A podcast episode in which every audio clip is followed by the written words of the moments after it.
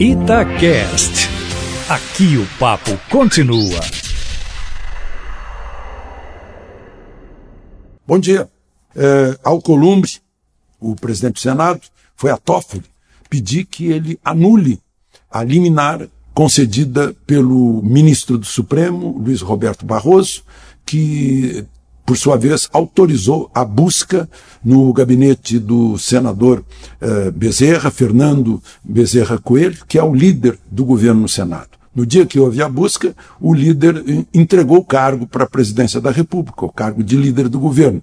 O presidente Bolsonaro não aceitou, inclusive afirmou que já conhecia eh, já sabia que ele estava sendo investigado e o escolheu mesmo assim, portanto, vai esperar o fim dessa história, qual será a conclusão, se realmente existe alguma ilicitude ao fim das investigações ou não.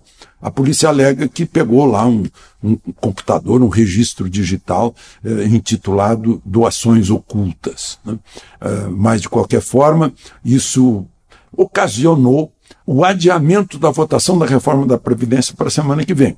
Alcolumbre alega que, em primeiro lugar, a defesa do Legislativo, por isso ele foi ao Supremo pedir anulação disso tudo. Né? Bom, agora, o adiamento da reforma da Previdência foi a votação dos vetos do presidente na lei de abuso de autoridade.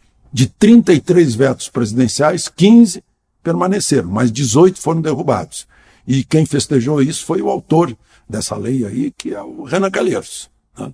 Não era o autor inicial, mas fez tanta mudança na lei, pegou carona no, no projeto original, lá do Randolfo Rodrigues, se não me engano, e estava festejando. Né? Na verdade, se a gente lê o que, como ficou a lei, é o abuso do criminoso, do investigado. Né? Porque ameaça juiz, ameaça Ministério Público, ameaça polícia, qualquer coisa que fizer, por exemplo, mostrar parte do, do, do, do investigado fazendo uma certa eh, festejando a prisão, ou, ou, se vai fazer um interrogatório do, do, preso no horário em que ele devia estar dormindo, na hora de repouso, né? tudo isso está dando aí quatro anos de prisão para as autoridades que decretar, o juiz que decretar prisão, mas não, não era devida a prisão, o juiz que bloquear bens muito acima do que, do que seria razoável, tudo isso faz com que o juiz corra o risco de pegar uma cadeia.